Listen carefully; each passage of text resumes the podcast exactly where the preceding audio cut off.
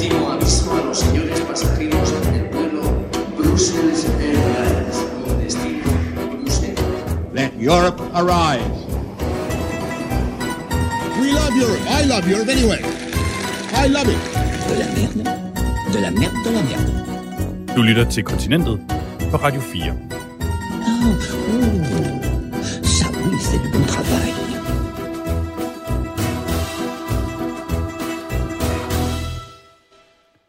Velkommen til Kontinentet på Radio 4. Mit navn er Mads Enneberg, og i dag skal det handle om Ukraine. Det er jo sådan på vores underfundige kontinent her, at hvis du rejser knap 2.000 km væk fra Danmark, så kan du enten stå med fødderne solidt plantet i Syditalien, eller lige midt på den frontlinje i den krig, der, rejser, der raser lige nu i det østlige Ukraine. Med mig her i studiet, der har jeg Christian Magnus Damsgaard Jensen. Velkommen til. Tak, fordi jeg må være med, Mads Anneberg. Jeg vil godt lige have lov til at starte med at sige, det er en ære at være med i kontinentet. Du, øh, hvis vi lige skal have dig plads, så er du øh, normalt den, der, der bestyrer øh, vores øh, morgenradio her på, på Radio 4. Og jeg er rigtig, rigtig glad for, at du gad at være med i programmet her. Ved du hvorfor? Hvorfor, Mads? Fordi at du er simpelthen et skuffechatol af viden og engagement og erfaring om alt, der handler om om øst. Altså, du har, du har en kone, der kommer fra en hermetisk lukket militærby i Sibirien. Du, du taler selv russisk og har været udsendt som sprogofficer i Ukraine. Altså, du har hele pakken, og det er simpelthen derfor, du får lov til at være med øh, som medvært i dag. Det er den øh, flotteste præsentation. Nu må vi se, om jeg kan leve op til alle de, de pæne ord. Øh, Mads, så jeg er jo glad for, at jeg har fået lov til at være med øh, på, en, på en dag, hvor øh, altså, nyhederne de løb lidt fra os i går. Mads. Vi skulle jo have talt om de der massive øh, ophobninger af tropper tæt på grænsen til Ukraine, og så går det hverken værre eller bedre, at end i, i går eftermiddags, der meddeler den russiske forsvarsminister Sergej Shoigu, at øh, de russiske militærøvelser på Krim og tæt på grænsen til Ukraine, de er nu øh, hermed afsluttet, og fra i dag, der begynder man at trække de, nogle af de, de russiske soldater tilbage til deres øh, baser. Ja, fordi i, i adskillige uger, der har Rusland jo bygget og bygget op med, med tropper, øh, sendt dem ned til, til grænsen til Ukraine.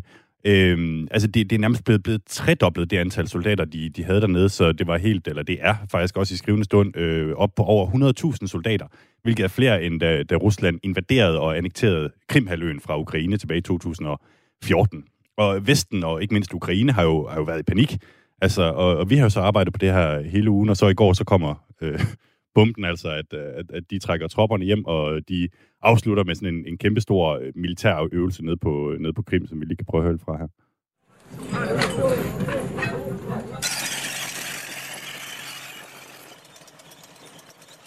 Og som du Det siger, lyder så... som et bæltekøretøj, det her. Ja, det var helt klart et bæltekøretøj. Og Sergej Shoigu, der er den russiske forsvarsminister, øh, annoncerer jo så i går, jamen altså, øh, nu vores tropper, de har demonstreret, at de, er, de kan forsvare vores, øh, vores land på en, på en rigtig god måde, og så er det ellers bare hjemad med dem. Ja, der blev ligesom forklaret, at det her det var en beredskabsøvelse. Altså, man ville tjekke øh, paratheden i det russiske forsvar, hvis det nu var, at man lige pludselig skulle modstå en, en trussel fra vest. Og så meddelte han i går eftermiddags, at, øh, at alle øvelserne er forløbet til perfektion, og dermed kan øvelsen afsluttes. Senere i det her program, der skal vi blandt andet høre fra den ukrainske ambassadør i Danmark, som er en mand med nogle ret slagkraftige metaforer. Øh, vi skal også høre fra en dansker, der har en, en øh, central rolle i Ukraine. Og til sidst skal vi debattere med Søren Espersen fra Dansk Folkeparti og Michael Åstrup fra Venstre, om vi i Vesten skal blive ved med at lege politimand over for Rusland.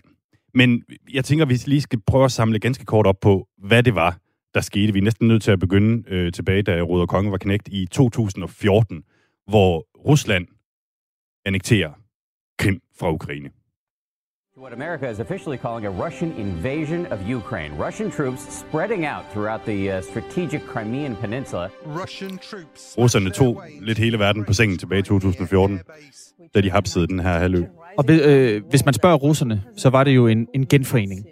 Ikke? Altså man gav, øh, Nikita Khrushchev, han gav øh, Krim til Ukraine dengang øh, Rusland øh, blot var en del af Sovjetunionen. Øh, så gav han, øh, gav han Krimhaløen. Den blev ligesom underlagt den ukrainske del af Sovjetunionen. Så det var en genforening, hvis man ser på det her fra, fra russisk, fra et russisk synspunkt. Og siden 2014, der har der også kørt en konflikt i det østlige Ukraine med to udbryderrepublikker, øh, kan man nærmest sige, øh, to øh, regioner. Og i 2021, altså herrens år. Må, må, må jeg lige indskyde noget der, altså mellem 2014 og 2021? Altså, der har vi jo også set, øh, vi skal jo tale sanktioner senere, vi har jo set altså, giftangreb udført på europæisk grund. Der var blandt andet forgiftningen af Alexander Litvinenko i, øh, i Storbritannien. Der var Skripal, sagen, hvor Sergej Skripal og hans, hans datter Julia blev forgiftet også i, i Storbritannien. Så har det jo også i 2014 var der nedskydning af, af MH17, øh, som fløj over øh, Østukraine. Så det er altså det er sådan en del af en større fortælling ikke om øh, Rusland, der også er begyndt at udføre de her øh, attentater, kan vi godt kalde det, på europæisk jord, og som også er en, som også er en, en vægtig grund i, i nogle af de sanktioner, som er blevet indført mod Rusland. Ja, altså du kan sige, at tilliden mellem øh, Vesten og Rusland, den, øh, den kan ligge på et meget lille sted, og øh, det er jo så også det, der gjorde folk lidt bekymrede, da, da det her så skete for, for ganske nylig for få uger siden. Will Russia go to war against Ukraine? Moscow masses its troops along the border. What prompted the escalation? And how much of a threat is it to Ukraine's unity? Ja, ukrainerne de var, de var bange for, hvad der ville ske med den her kæmpestore opbygning af tropper på, på deres grænser. Og det var vi jo, øh, det var der også flere øh, vestlige sådan jagttager af, af Rusland og, og Østukraine, som var. Øhm, men så kom der altså trods alt lidt ro på bagsmækken i går eftermiddags, da Sergej Shoigu øh, erklærede de her øvelser for, for lukket, og at, at de russiske tropper i dag begynder at vende tilbage øh, til deres øh, baser. Lige præcis. Men jeg tænker næsten lige, at vi skal prøve at, at danne os et lille overblik over, hvad det egentlig øh, var, der, der, der, der, der skete med det her. Ikke? Altså, hvor, hvor var det, de her tropper kom, kom hen? Fordi det kan hurtigt komme til at virke lidt øh, forvirrende. Noget, noget, der sker nede i det, øh, hvad skal man sige, syd, sydøstlige øh, Ukraine og over i, i, i det sydvestlige Rusland. Ikke? Øh, jeg har fundet et kort frem her mm-hmm. over den region, hvor man kan se ligesom hele Ukraine, og jeg kan kun opfordre til, hvis man sidder og lytter med, at man også lige, hvis man kan overhovedet og ikke er ude at køre bil, ligesom prøver at, at finde kort frem, så man kan orientere sig i det, vi skal til at snakke om nu. Fordi jeg ringede nemlig til Michael Klemmesen, som er øh, militærhistoriker og tidligere brigadegeneral i Herren, for at få styr på, på det her store spil risk, der har udspillet sig i løbet af de seneste uger på grænsen til Ukraine. Lad os lige prøve at, at høre et lille intro-pip her. Ja, det er Clemens. Hej, det er Mads Anneberg fra Radio 4.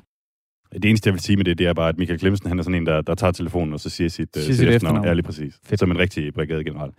Øhm, som sagt, en kæmpe optrapning af, af, af tropper. Men hvilke egentlig? Det spurgte jeg ham om. Ja, de har øh, sendt øh, tre forskellige typer øh, styrker afsted, som vi har set. Ikke? Først der sendte man øh, pansrede styrker afsted mod grænsen. Det er ikke nøjagtigt klart, hvor de er taget til. Vi ved kun, at de blandt andet er taget til. Uh, Voronezh-området, det er nordøst, den 150-200 km nordøst for, uh, uh, for, for Ukraine. Ja, det er altså tropper, der er blevet sat ned, og nu sidder jeg lige, jeg placerer lige en lille øh, mand på kortet her, til Voronezh, som ligger her.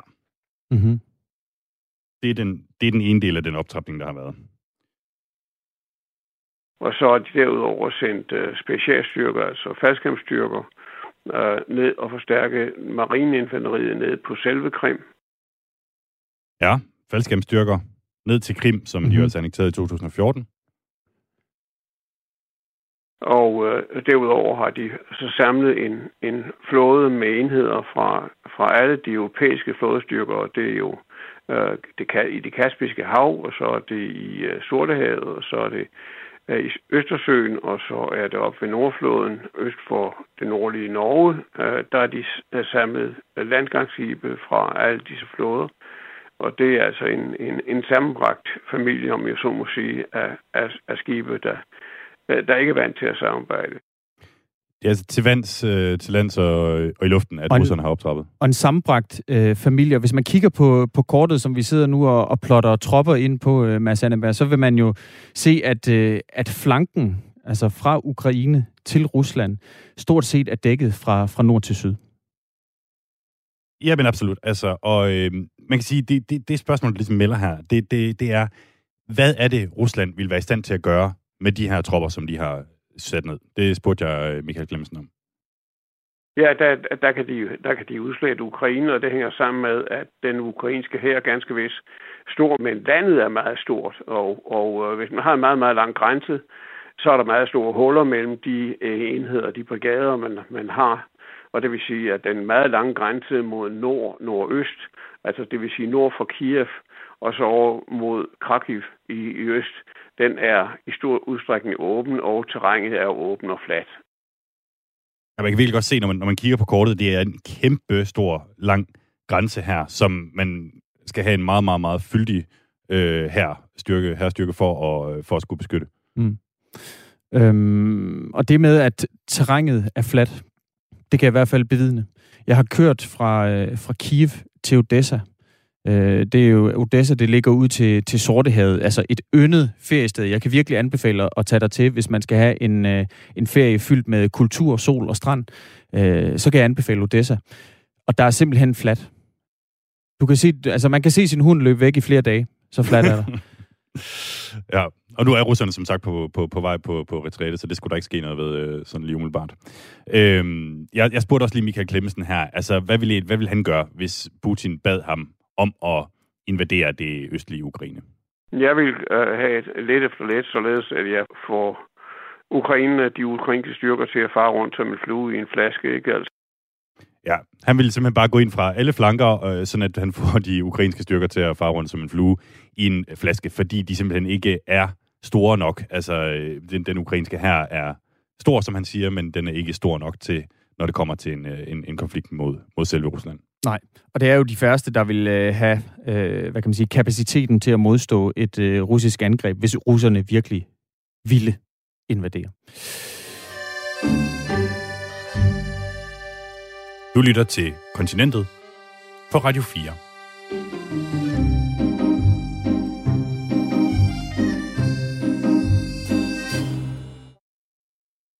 Nå, Mads Anneberg, det man, det man jo tit gør herhjemme, når vi forsøger at, at dække for eksempel russisk politik, eller russisk sikkerhedspolitik, eller politik helt generelt, så forsøger man jo at sætte sig i modpartens sted, ikke? Altså, hvad tænker Putin? Hvad vil Putin opnå med det her? Og så gør man jo tit det, at man ringer til, til forskere herhjemme, som øh, følger, følger med øh, og spørger, hvad, hvad, vil, hvad vil Putin med det her? Vi har også ringet til, til en, som vi vel godt snart kan kalde en, en ven af huset, Konstantin Sivkov. Han er vicepræsident i det russiske akademi for raket- og artillerividenskab. Det, det er sådan et sted, hvor man, hvor man forsker i, hvordan man sådan bedst anvender raketter og artilleri i, i krig. Øh, og han er også en flittig kommentator af, øh, når, når russerne forsøger at sætte sig i vestens sted. Ikke? Så jeg bad ham om at lave den omvendt, altså forklares, hvad ligger det egentlig til grund for, at russerne øh, jo fortsat er så talstærkt til stede ved grænsen til Ukraine. Han sagde sådan her. Jeg skal nok oversætte, han taler russisk. Главная причина заключается в том, что Соединенные Штаты Америки и э, страны Европы в рамках НАТО готовят крупномасштабные учения, которые направлены против России. Så altså den vigtigste grund, som, øh, som øh, Konstantin Sivkov han er inde på her, det er, at de, de russiske tropper de er så massivt til, stede, massivt til stede, øh, fordi der pågår forberedelse til en stor militærøvelse i NATO-rammen på europæisk jord. Og det her det er altså en øvelse, forklarer han, som er rettet mod Rusland. Den hedder Europe Defender 2021, og det er en antirussisk militærøvelse, som er fjendtligt indstillet over for Rusland.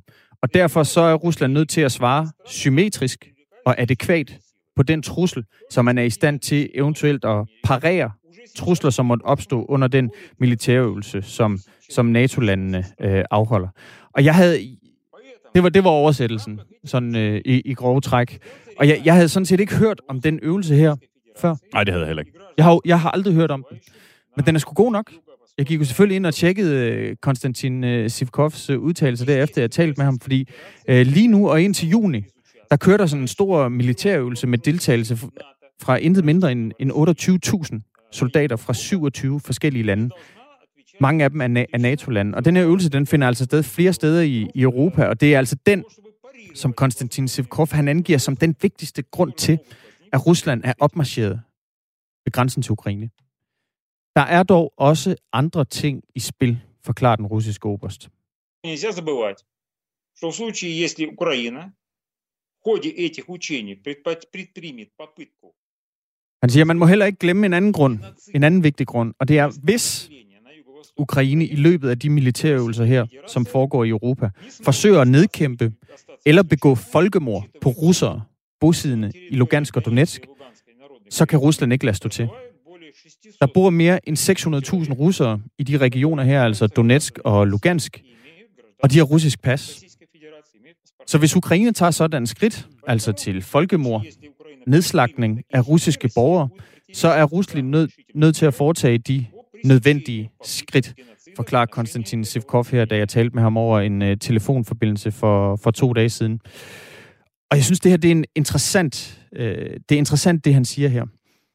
Uh, vi har jo flere steder læst om, at uh, der ligesom er blevet pumpet russiske pas ud til, uh, til borgere bosiddende i Lugansk og Donetsk. Og hvorfor gør de det? Det kunne jo være, at man en dag får brug for en anledning. Hvor har vi før øh, set Rusland gå ind og øh, tage land for at forsvare russere? Ja, det var på Krim. Det var på Krim. Så Rusland, de, de, de kan give sig selv en anledning her. Altså, Rusland har ligesom påtaget sig at være øh, forsvaren af russere, uanset hvor de bor i verden. Og jo flere pas, der bliver udstedt til ukrainer, eller til, til ja, hvad skal vi kalde det, ukrainer og russere bosiddende i Lugansk og Donetsk, jo flere mennesker, øh, jo flere russiske statsborgere er der jo til stede, og jo større bliver Ruslands ansvar over for at sikre fred og fordragelighed for de russere, som er bosat lige på den anden side af grænsen. Jeg tror lige, jeg skal høre, fordi altså, der, der er dels det, som han snakker om med, med en stor NATO-øvelse, som, som de tænkte, det må vi nok hellere lige øh, gengælde på en eller anden måde. Det, det forstår man det, til, til en vis grad godt. Men det, som han siger omkring folkemord i Ukraine, altså har det overhovedet noget på sig? Jeg ved det ikke. Jeg ved det simpelthen ikke. Jeg har ikke kunne finde noget om det. Men det var jo, det var jo nøjagtigt samme begrundelse, man brugte, da man i sin tid det gik ind og, og annekterede Krim. Altså forsvar russere, som blev udsat for overgreb og diskrimination af ukrainer. Og det er altså også det, han an, øh, angiver som øh, en af de vigtigste årsager til, at en invasion kan komme i tale, eller kan komme på tale. Kan vi nå mere, øh, Mads? Der, der er flere pip med den russiske oberst. Jeg tror heller, vi må, vi må springe øh, videre til, til næste punkt på agendaen. Jeg putter den i baglommen, så kan det være, at vi får tid senere. Jamen, det kunne godt være, at vi gør det. Ja. Put den i baglommen, øh, Christian Magnus. Øh, vi, skal, vi skal simpelthen lige en lille smule videre i teksten her, fordi som sagt, så, så var der øh, sådan en udbredt øh, alarmstemning øh, stemning i, i, i Vesten, og, og selvfølgelig især i Ukraine over den her optrapning på, på, på grænsen. Men så lige pludselig så, så annoncerede russerne, jamen det var en, det var en fin øvelse, lad os, øh, lad os komme, komme hjem igen.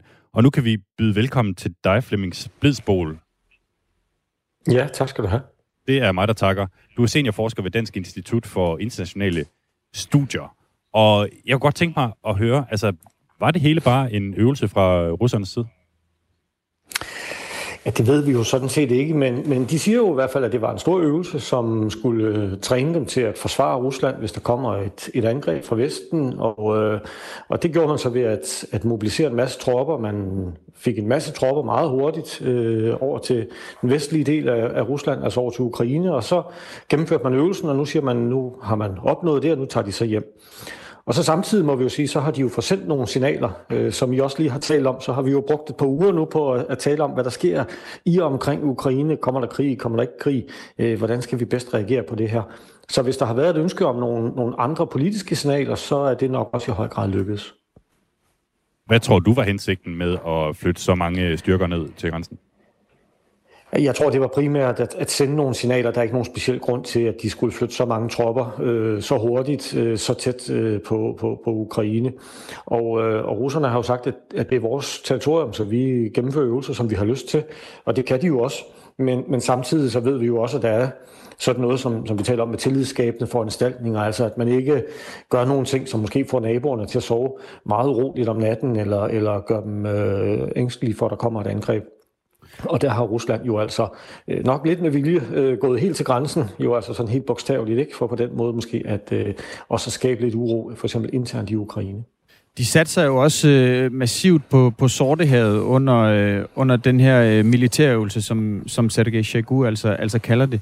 Flemming Spidsbol, jeg, jeg har ikke lige kunne finde noget om det. Ved du noget om, øh, hvorvidt Kærtstrædet, altså det, øh, det, det lille, øh, smalle øh, adgang, som man har til øh, det Azovske hav fra Sortehavet. Ved du, om, øh, om der er blevet åbnet der igen? Det var der jo meget øh, virak om, da, da russerne i, i sin tid øh, pågreb, øh, var det 25 øh, ukrainske søfolk.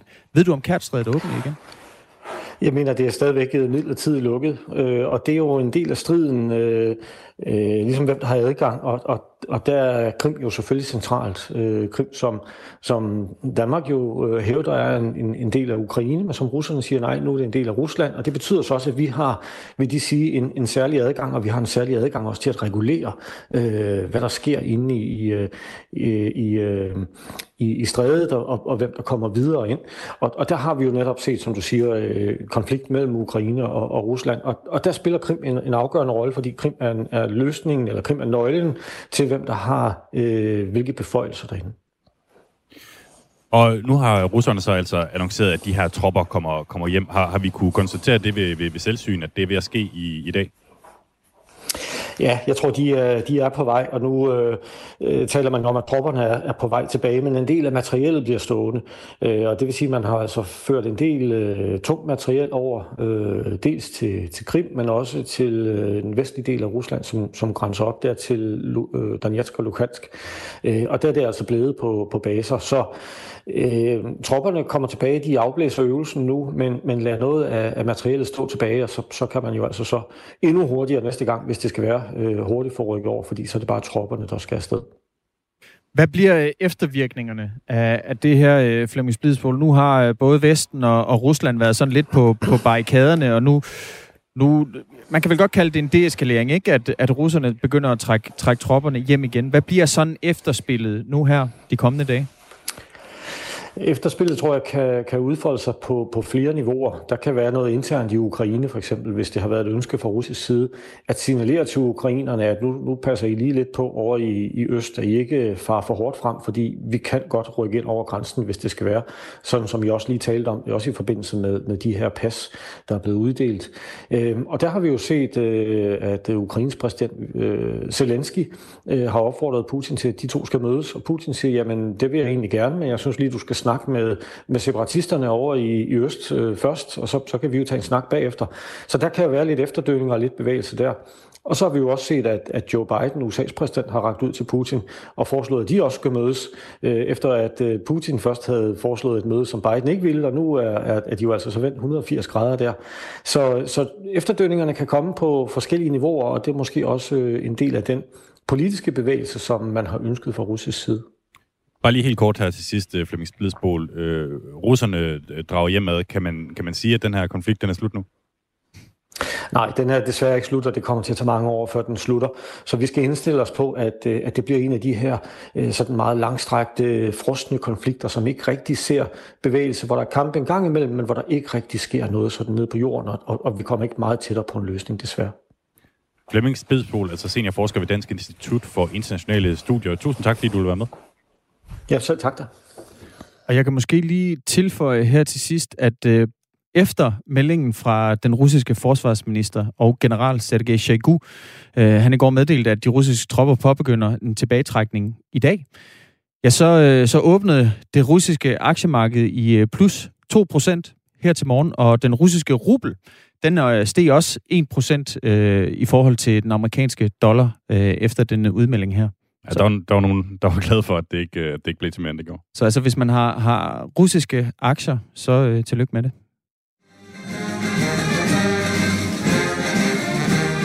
Oha. На марші підрозділ Збройних сил Канади. Канада надає значну підтримку оборонному відомству нашої держави. Det her, Christian Magnus Damsgaard Jensen, det stammer fra en uh, video, som du har vist mig, hvor du går og marcherer ned i Kiev. Ja går bagerst i geledet. Ja. Det, er, øh, det var i forbindelse med øh, min udsendelse. Nej, det var sådan set ikke en udsendelse. Det var jo en tjenesterejse. Men jeg var på tjenesterejse i et halvt år i, øh, i Ukraine, hvor vi hjælper med at træne ukrainske befalingsmænd, hvor danskerne arbejder sammen med blandt andet kanadierne om at træne ukrainske sergeanter. og det faldt så sammen med, at vi, jeg var dernede i, i august. Jeg mener, det var 24. august at øh, der er den, øh, at Ukraine fejrer deres uafhængighedsdag. Øh, og derfor så var vi så til parade, øh, og det, de der billeder der, de, øh, der går vi foran Majdan-pladsen og kigger op på Petro Poroshenko. Den daværende præsident. Mm-hmm. Ja. Nu skal vi have en, øh, en omgang nyheder. Vi er jo så tilbage om fire minutter til øh, endnu flere spændende interviews her på kontinentet.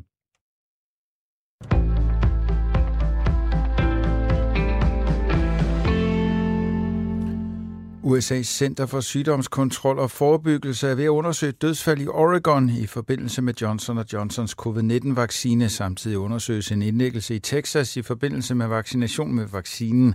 Det oplyser sundhedsmyndighederne. Undersøgelserne er indledt på et tidspunkt, hvor eksperter og rådgivere fra USA's Center for Sygdomskontrol og Forebyggelse ventes at afgøre, hvorvidt det er sikkert at genoptage vaccinationerne med vaccinen, som er særligt kendt for kun at kræve én vaccinedosis mod de to, som kræves ved de øvrige vacciner.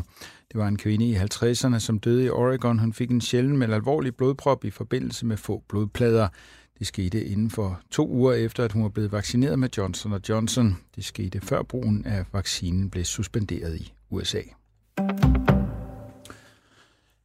Læger, som har tilset den russiske oppositionsleder Alexei Navalny, har indtrængende opfordret ham til at indstille sin sultestrække, da han ellers risikerer at dø.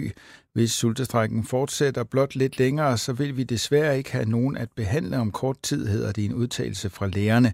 Lægerne er blevet nægtet adgang til Navalny. De siger, at deres konklusioner er baseret på resultaterne af prøver, som blev foretaget på et fængselshospital. De siger, at prøverne er mere eller mindre uafhængige. Den fængslede oppositionspolitiker er siden blevet overflyttet til et hospital uden for fængslet. Det oplyser Navalny's nære medarbejder Leonid Volkov. Den 44-årige regeringskritiker bliver undersøgt på et hospital i byen Vladimir, øst for Moskva. Sommerferien for studerende på videregående uddannelser skal forkortes, det foreslår fagforbundet 3F ifølge Berlinske. Tiltaget skal få de studerende ud på arbejdsmarkedet. Ifølge 3F vil man kunne skære fem måneder af den samlede studietid for de flere end 20.000 personer, der årligt bliver kandidatuddannet fra de danske uddannelsesinstitutioner. Ifølge 3F vil det desuden øge beskæftigelsen med mellem 4.800 og 9.500 personer. For person i Danske Studerendes Fællesråd, Mike Guldbergsen, kalder det en dårlig idé.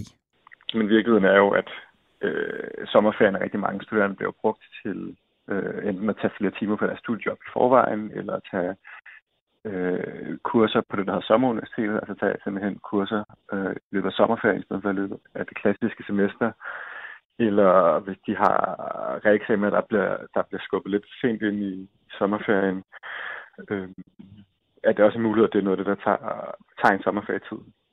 Så i virkeligheden er øh, sommerferien ligesom også en fleksibilitetsbuffer øh, i et universitetsår, som, som gør, at det hele kan hænge sammen for dem, som ikke lige får fulgt den helt normale struktur. Flere eksperter så nu tvivl om en central vurdering i sagen om hjemsendelse af syriske flygtninge. Det skriver TV2 ifølge Udlændingestyrelsen ved familiemedlemmer til mænd, der har unddraget sig militærtjeneste eller er deserteret generelt ikke være i fare i Syrien. Den vurdering er dog stik imod flere advarsler i Udlændingestyrelsens egen seneste rapport om Syriens militærtjeneste. Også i flere andre rapporter er der advarsler om, at familiemedlemmer risikerer fængsling, tortur og husrensagninger. Udlændingestyrelsen forholder sig ikke til advarslerne i en konkret afgørelse, som TV2 har gennemgået. Lektor i asylret Louise Halleskov fra Aarhus Universitet kalder det problematisk og vurderer, at det kan føre til genoptagelse af flere sager. Hvis jeg var advokat i de her sager, ville jeg med det samme gribe fat i Udlændingestyrelsen og bede dem om at genoptage sagerne og vurdere det igen i lyset af de nye oplysninger. De indikerer jo, at det kan være relevant at foretage en individuel vurdering af, om der kan være en risiko for familiemedlemmer, siger hun til TV2. Tørt med nogen eller en del sol, men i løbet af dagen stedvis mere skyet. Temperaturer op mellem 7 og 11 grader. Det var nyhederne på Radio 4 med Thomas Sand. Último aviso a los señores pasajeros del vuelo Brussels Airlines con destino Bruselas. Let Europe arrive. We love Europe. I love Europe anyway. I love it. De la merde, de la merde, de la merde. Du lytter til Kontinentet på Radio 4. Oh, oh, ça oui, c'est du bon travail.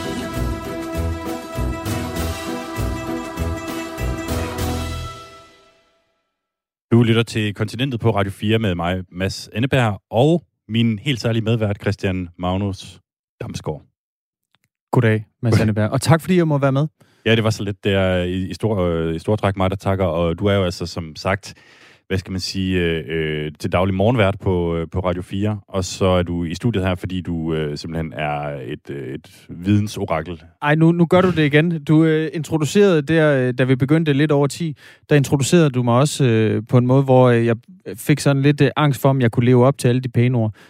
Så lad os bare sige, altså, jeg hedder Christian, jeg er uddannet sprogofficer, var på tjenesterejse i øh, Ukraine som sprogofficer fra august 18 til februar 19. Så jeg kan tale noget russisk, som vi jo også øh, øh, brugte tidligere i programmet, hvor vi talte med en, øh, en russisk øh, oberst om, hvordan han ser på situationen i Øst-Ukraine.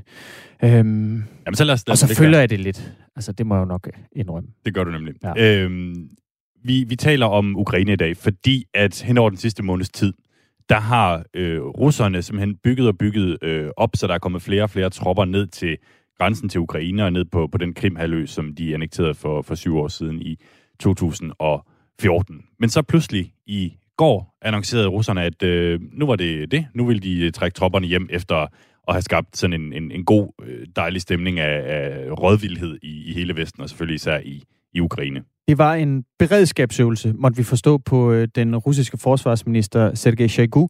Øh, og han annoncerede altså i går eftermiddags, at, øh, at øh, alle øh, øvelser var gået til, til punkt og prikke. De russiske styrker havde vist deres øh, parathed og deres evne til hurtigt at rykke ud, i tilfælde af, at der skulle opstå trusler mod moderlandet.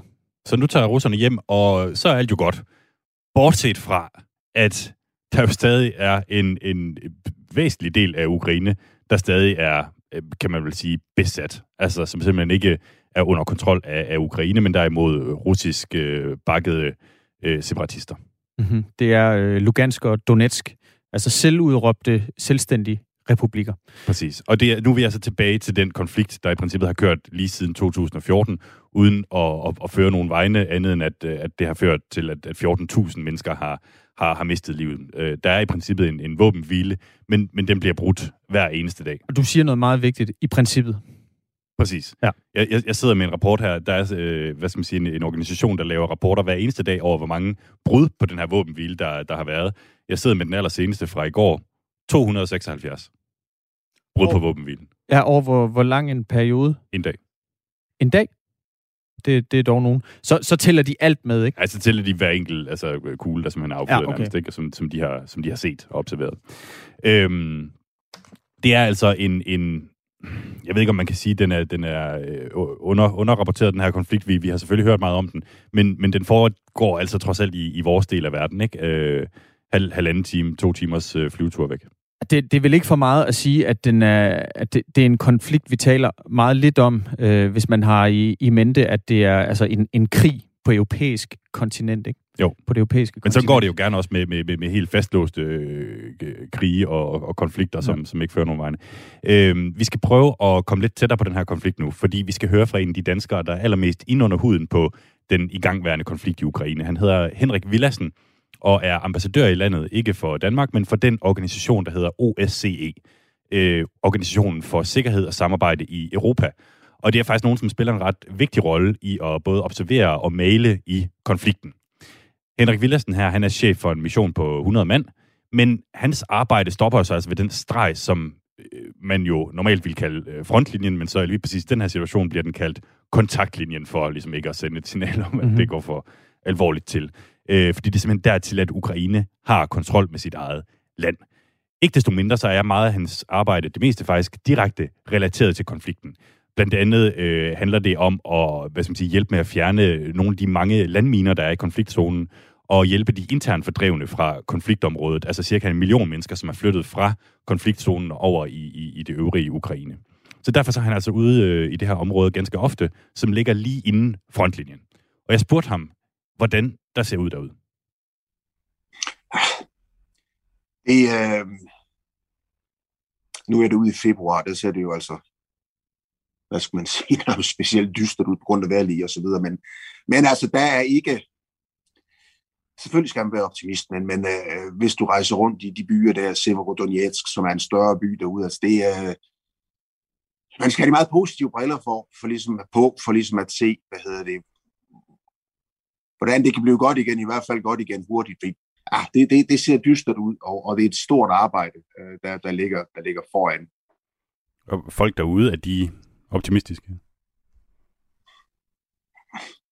Nej, det, det, det, det vil jeg ikke nødvendigvis sige. Øh, de er jo i en meget svær situation, og, og, og det der selvfølgelig er, det er, at, øh, at rigtig mange øh, er, jo, øh, er jo rykket hvad skal man sige, længere ind i Ukraine, simpelthen fordi der er ikke mulighed for at opretholde eller for at tjene til dagen og vejen simpelthen. Så, så du, hvis du kører rundt i, som jeg nævnte, den by der, ikke, så er en by af en vis størrelse. Altså, jeg vil ikke sige, at det er en spøgelsesby, men der, der foregår ikke meget.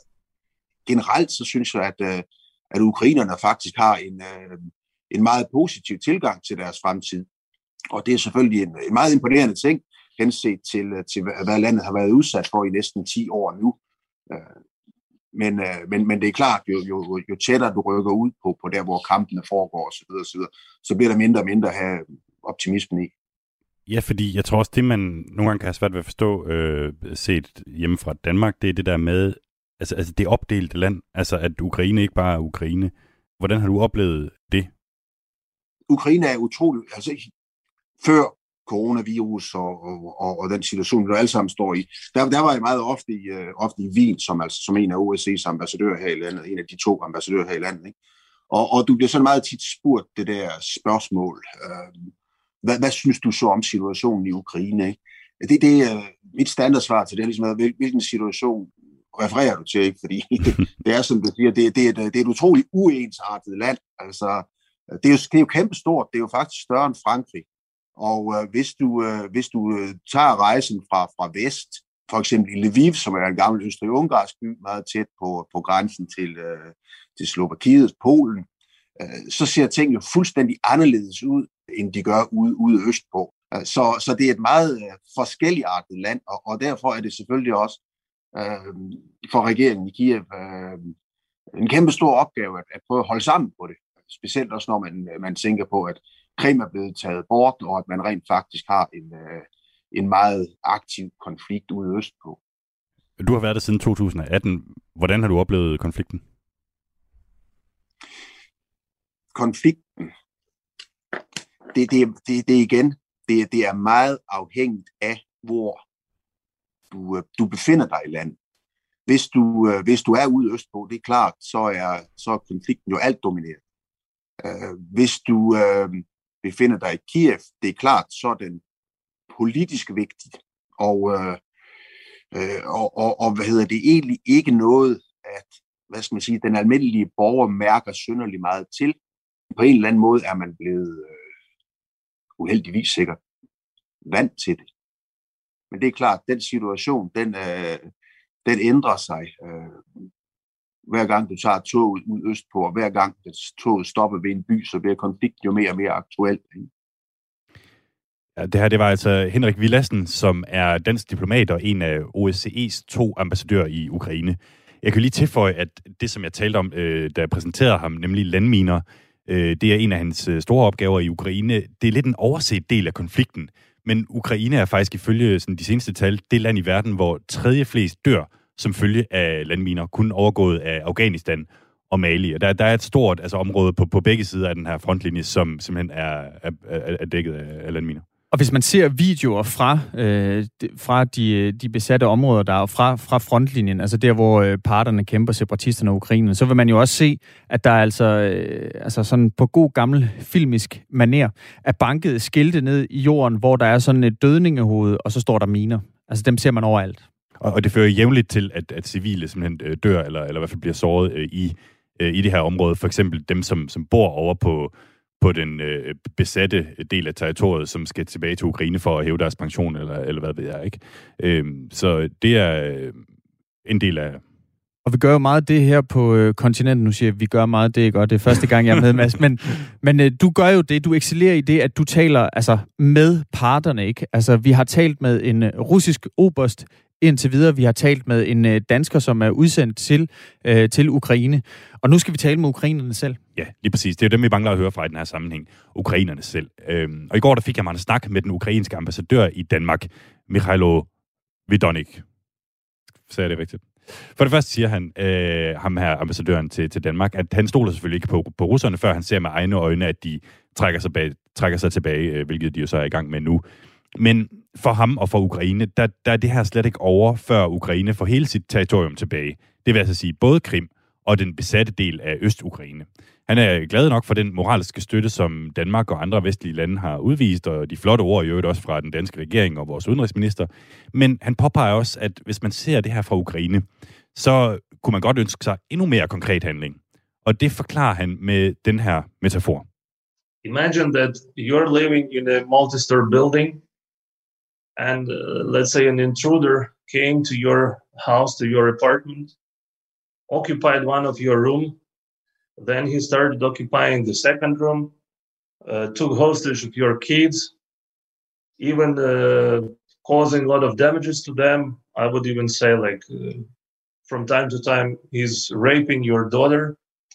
And you're in the other room and observing that and knowing that this intruder is stronger than you. You are trying to defend yourself, to defend your family, to find the way how to do that but you also understand that if you are alone, you cannot do that successfully. And then you have your neighbors who are living in the same building, let's say, and they are observing, as you mentioned, yeah, they are also expressing some concern that oh, what was happening? Yeah, we we are trying to help, but uh, this concern also has some limits. And this is, in my opinion, I'll, I'll be here maybe undiplomatic, but this is how we feel in Ukraine. Altså en di- diplomat, der siger, øh, det kan godt være, at det lyder udiplomatisk, men beskriv det som om, at øh, Ukraine øh, er en lejlighed i den her metafor. Så er der en, der er brudt ind i din lejlighed, har sat sig på to værelser, voldtager din datter, og imens står naboerne og siger, det skal du stoppe med. Ja, naboerne står selvfølgelig og kigger bekymret til, siger han, men der er også en grænse for, for deres øh, bekymring. Og det er vel en, en nogenlunde præcis øh, metafor for, for, hvad der foregår. Ikke? Altså i Danmark, der er vi bekymrede for situationen i Ukraine, men det er jo ikke sådan, at, at vi øh, decideret står, står last og bræst med dem med, med, jeg ved ikke, hvor mange soldater dernede, vel? Altså. Nej. Mikhalo Vidonik her, som altså er den ukrainske ambassadør i Danmark, han siger, at ultimativt så handler det om, at hvis ikke vi trækker en streg i sandet over for Rusland, så vil de bare blive ved. Og til sidst, så vil det jo også ramme Danmark, ifølge ham. You also know that they have recently declared that they will start military also exercises in the Arctic, which is direct, uh, let's say, Danish uh, sphere of uh, interest as well. So when we will allow Russia to do what they want in one uh, part of the world, please believe me that they will repeat it very successfully in the other part of the region. Ja, han siger altså, at hvis man lader russerne slippe afsted med noget i en del af Europa, så vil man ligesom også se en situation, hvor de tror, de kan slippe afsted med noget i en anden del. Det er hans holdning. Mm-hmm. Altså, man skal trække en streg i sandet, ja. ellers så løber det. Men, altså. hvad, men hvad er det egentlig, han gerne vil have, at vi gør i, i lille bitte Danmark over for det her problem? What would you like uh, Denmark to do specifically? Look, it's not only uh, that Denmark can do that. We could unite our efforts together with the, uh, our partners from uh, the Atlantic, from uh, Europe in general, and uh, we have plenty of things what, what could be done in our minds. But the main message is not even to, to impose sanctions, but clearly message to Russia and to signal them that if they continue aggression, then the sanctions will come without any delay. Den ukrainske ambassadør i Danmark siger, at det her det handler dybest set om sanktioner. Det er, det er en af de øh, helt store kæpheste, som ukrainerne har, at det er det, som de mener kan, kan holde russerne fra, fra, fra døren. Og lad os lige få en sidste metafor, før vi runder af på, på ham her, fordi Ukraine vil altså gerne have endnu mere solidaritet og sammenhold mellem øh, Ukraine og EU. We have in Ukraine such a saying that uh, when you are several, it's easier, you know, to beat your father. It's like direct uh, translation. When you have friends, let's say, I don't know whether there is such a saying in, in English, for example, but the meaning is very simple. If if you if you're not alone, if you have a group of friends, then you are strong enough to oppose any kind of aggression. I just want to make sure I caught the, the proverb right. If you are more, it's easier to beat your father. Father, yes. If you are united in a group, you are. Uh, it's easier to beat your father. Yeah. Christian Magnus, er du bekendt med det her ukrainske ordsprog? Nej, det er jeg ikke. Altså, hvi- hvis man er flere, så er det nemmere at slå sin far. Ja. Altså, det giver jo mening, at øh, altså, det er jo bare, i en gruppe står man stærkere, ikke? Jo, det er præcis. Det er det, det, det betyder, og det, det gjorde de selvfølgelig også meget ud af at, at forklare, at det her det handler ikke om at, at, at tæve ens far som sådan. Det er en metafor for, at jo, jo, jo flere man er, jo, jo, jo stærkere står man over for en fælles øh, fjende, som jo så altså i det her tilfælde er, er Rusland. Lad os øh, lad den slutte på, på den øh, metafor, og øh, du får lige en lille jingle. Du lytter til Kontinentet på Radio 4. Thank you.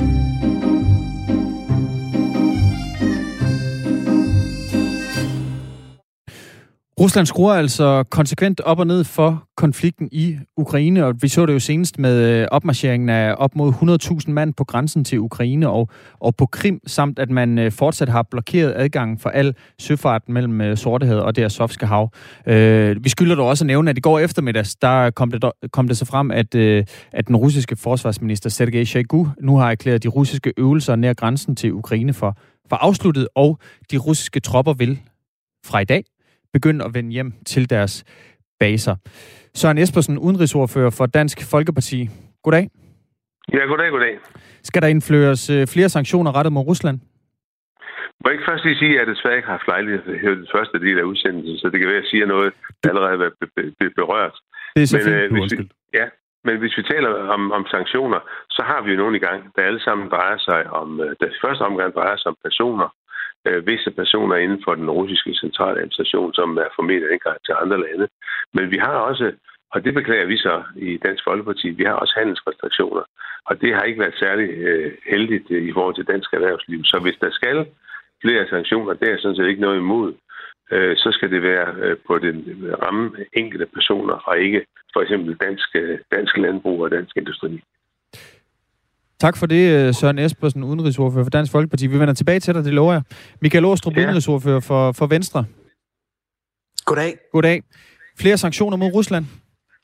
Ja, det mener jeg klart. Øh, altså, vi oplever jo desværre en voldsom adfærd øh, fra Ruslands side igen og igen, øh, og derfor bliver vi også nødsaget til at bruge det mest effektive redskab, vi har, og det er sanktioner.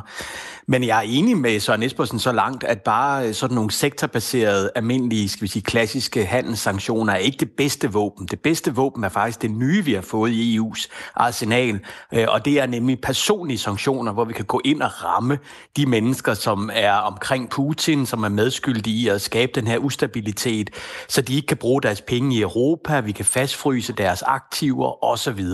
Det man i gamle dage ville kalde Magnitsky-sanktioner.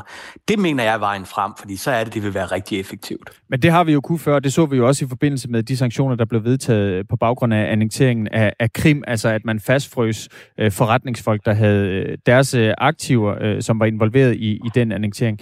Ser du noget men, tegn men, men det er nu i- noget nyt. Det er nu noget nyt, at vi har fået indført, at vi begynder decideret at have en decideret liste. Mm. Altså det blev indført for få måneder siden, mm. øh, at vi simpelthen generelt har en liste, vi løbende øh, hver eneste år øh, opdaterer i forhold til, hvem der skal stå på den liste, og hvem der ikke skal stå på den liste. Det andet er nemlig noget sværere at få gennemført, fordi så er det, at vi skal til at gøre det enten på et rådsmøde eller noget andet, og så er det lige pludselig, der går alt for meget, skal vi sige, diplomati i det, øh, og dermed også slagsmål i det. Michael Åstrup, øh, lige et sidste spørgsmål, inden jeg vender tilbage til, til Søren Espersen. Ser du noget som helst tegn på i sol og måne, at øh, de sanktioner, vi har indført løbende mod Rusland siden 2014, at de virker? Ja, og det kan jeg godt fortælle, hvordan. Ja. Og det er, fordi den russiske økonomi er totalt øh, øh, lagt øh, Men ned øh, på en lang række områder, og der... Undskyld. Det er bare pointen med sanktioner, det er jo for Rusland til at ændre adfærd, ikke? Altså ser jo, du, men- at, at Rusland ændrer adfærd? Men, men tro mig, svaret kommer også, hvis jeg havde fået lov. Øhm, og det er, at øh, ved at Rusland så heller ikke har så meget økonomiske redskaber, så vil de heller ikke kunne bygge deres militær op så meget, som de gerne vil, og dermed kunne tro os, for eksempel i Vesten. Søren Espersen, øh, udenrigsordfører for Dansk Folkeparti. Dilemmaet her, det er jo, at vi har et land, som annekterer dele af andre europæiske lande, begår giftangreb mod kritikere på europæisk jord, og så er de altså også med til at finansiere en borgerkrig i Ukraine. Hvorfor skal, eller hvordan, vil jeg nok snart spørge, hvordan skal Danmark øh, og, og EU, øh, og måske også NATO, trække en linje i sandet over for sådan en adfærd? Ja, vi skal i hvert fald ikke gå i krig, og vi skal ikke, vi skal ikke starte på, på, på noget, der, der ligner det. Det synes jeg er helt afgørende, at man jo ser forskelligt på, på, på, på tingene, blandt andet Krim, jo, øh, som Rusland har en ganske særlig forhold til. Det ved vi, men man skal tale med sine uvenner. Og det er desværre det, der sker nu, at det er, at øh, Rusland og den vestlige verden rykker længere og længere fra hinanden. Og det er altså et stort land at have liggende der, faktisk som en del af Europa, som Rusland jo faktisk er, rent geografisk. Øh, så, så, er det, så er det øh, simpelthen noget, man, man bare skal gøre alt muligt, kan, hvad man kan for at undgå. Så Søren Espersen, altså flere, person, altså flere sanktioner rettet mod personer i Rusland, og så, så vil du også gerne have hævet nogle af de restriktioner, der er på handel med Rusland. Er det rigtigt forstået? Ja, for eksempel øh, når det drejer sig om vores fiskerieksport, som jo det er jeg så glad for på Færøernes vegne, men den er overtaget af Færøerne stort set, som øh, skovler milliarder ind på den her. Øh, de ting, der er til gene for dansk erhvervsliv, det, det, det, de skal fjernes, de her de ting. Omkring Krim, øh, der bliver også bliver nævnt, øh, der er det en ganske særlig historie, og der tror jeg, vi skal frem til i den vestlige verden at se mere nuanceret på overtagelsen af Krim, end vi har gjort øh, hidtil. Øh, netop i erkendelse af, at, øh, at Krim jo faktisk kun har været ukrainsk øh, ejendom i omkring 25-30 år ud af Ruslands tusind år lange historie. Så ja, det har en ganske særlig forklaring, fordi øh, ministerpræsident Khrushchev i sin tid i et anfald af, af, af generositet forærede øh, Krim til Ukraine, sådan i anden en eller anden fødselsdag, som jeg lykkelig har glemt, hvad var. Øh, så Espersen, øh, jeg brød ind her, altså bare lige for at forstå det helt rigtigt, når du siger, at vi skal se mere nuanceret på Ruslands øh, annektering af Krim, mener du så, at vi skal anerkende annekteringen af Krim? Nej, vi skal nok erkende, at øh, det her er en, en særlig post, og problemet, som jeg ser det, det er, at EU's sanktioner, også Ruslands, eller også USA's for den sags skyld, er hængt op på, på Krim. Hvis ikke, øh, altså man, man vil ikke ændre den situation, man har, før Krim igen bliver ukrainsk. Og der tror jeg, at alle, i hvert fald i lukkede kredse, vil erkende, at det kommer aldrig til at ske. Det kommer aldrig til at ske, før der falder grøn sne, at øh, Krim igen bliver øh, ukrainsk. De lukkede kredse, Michael Åstrup, øh, udenrigsordfører for, for Venstre, er det, øh, også, øh, er det også det, du taler om med de lukkede kredse, du kommer i, at vi vil godt nok ikke anerkende Krim som værende russisk, men vi vil nok erkende, at situationen ikke ændrer sig?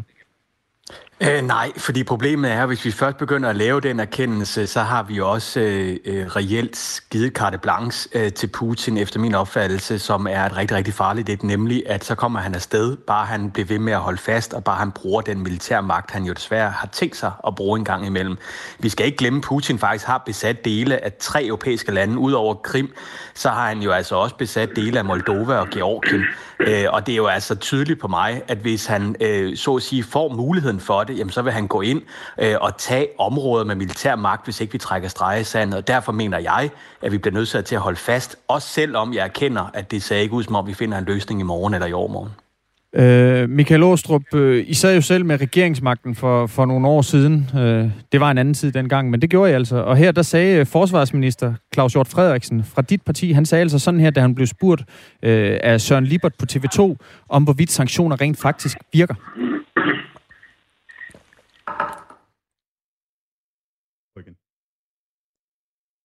Der skulle gerne komme lidt lyd. Det kommer her. Er der tegn på, at det virker? Ja, det synes jeg. Altså, specielt, har, har, det, har du på en eller anden måde begrænset russernes aktivitet? Specielt gør det jo ondt på de der folk i Kreml og oligarkerne og den der klikke øh, omkring øh, øh Putin, som, som jo øh, lever lidt af det her. Men det, det siger I, men, men, men det har jo ikke, der er ikke noget af hans adfærd, der er ikke noget i Russerne, Ruslands adfærd, der sådan set synes at være påvirket af, at om nu må vi hellere nej, det, give os lidt. Nej, det er, det er jeg sådan set enig mm. med dig i. Det er han enig med Søren Liberty her, øh, daværende forsvarsminister Claus Hjort Frederiksen fra, fra Venstre. Øh, Michael Åstrup, øh, det her, det, det viser jo meget godt dilemmaet, ikke? Altså, vi har øh, mm. nogle knapper, øh, vi kan skrue på. Vi vil ikke i krig med Rusland, men de knapper, vi kan skrue på, de virker ikke. Jamen, jeg er enig i, at sanktioner alene kan, kan ikke gøre ret meget. Og derfor så er det, jeg jo også har været ude at sige i forhold til Ukraine, øh, det er jo, at vi skal gå ind og hjælpe dem mere markant øh, decideret. Inklusiv også gøre det, som de allermest har brug for, øh, nemlig øh, øh, militær assistance, altså flere våben, øh, øh, flere øh, udstyr osv., fordi det er det, Putin vil have respekt for. Øh, det er, hvis Ukraine mere og mere kan stå på egen ben, øh, og dermed så udgør en trussel, øh, hvis Putin vil øh, gå ind og være endnu mere aggressiv øh, i forhold til Ukraine. Øh, og det er der forskellige lande, der arbejder på, men det møder jo hele tiden modstand, fordi der er desværre nogen, der tror, at hvis man vender den anden kendt til Putin, så stopper han nok. Problemet er bare, at historien viser, at det er desværre langt fra sandheden. Søren Espersen og øh, Michael Åstrup fra, fra Venstre. Tak fordi I var med. Ja, selv tak. Begge to. Altså Søren Espersen, udenrigsordfører for Dansk Folkeparti, og Michael Åstrup, udenrigsordfører for Venstre.